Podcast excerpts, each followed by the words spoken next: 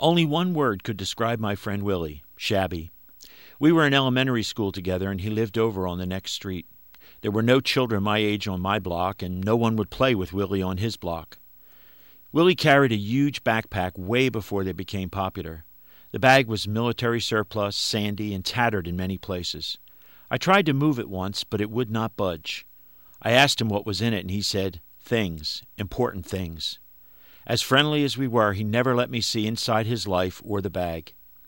He was tall, about 6 inches over everyone else in 6th grade. Rumors abounded he'd been left back.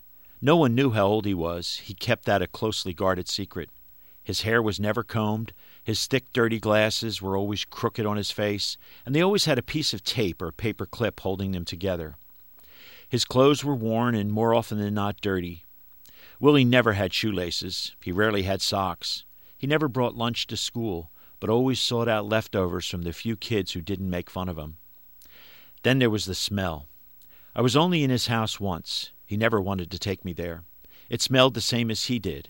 It was some weird combination of cigarettes, urine, vomit, beer, and too many other strange odors for my 11-year-old nose to decipher. Some kids called Willie Snowman.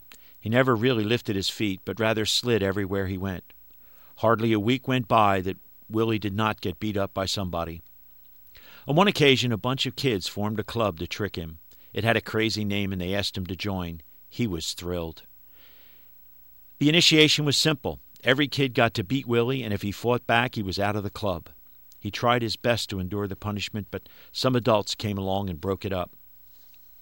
Something about Willie made me want to protect, to fix, to help him, but I was powerless. All I could do was be his friend. I started bringing him sandwiches. He never thanked me. He stared, wiped snot from his nose on his sleeve, then vainly tried to straighten his glasses, and a smile without moving his lips crossed his face.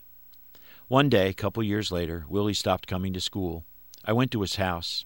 It had been boarded up with an official notice tacked to the blank piece of plywood where the front door had been. I never saw him again, but I did read about him in the papers.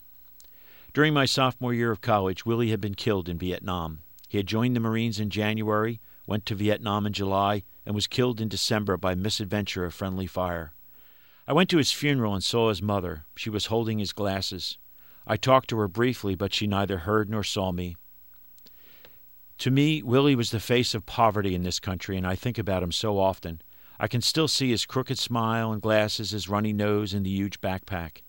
It's feeble, I know, but each time I give some change to a homeless man or woman, each time I buy an extra burger for someone living in a doorway, I pretend I'm helping Willie.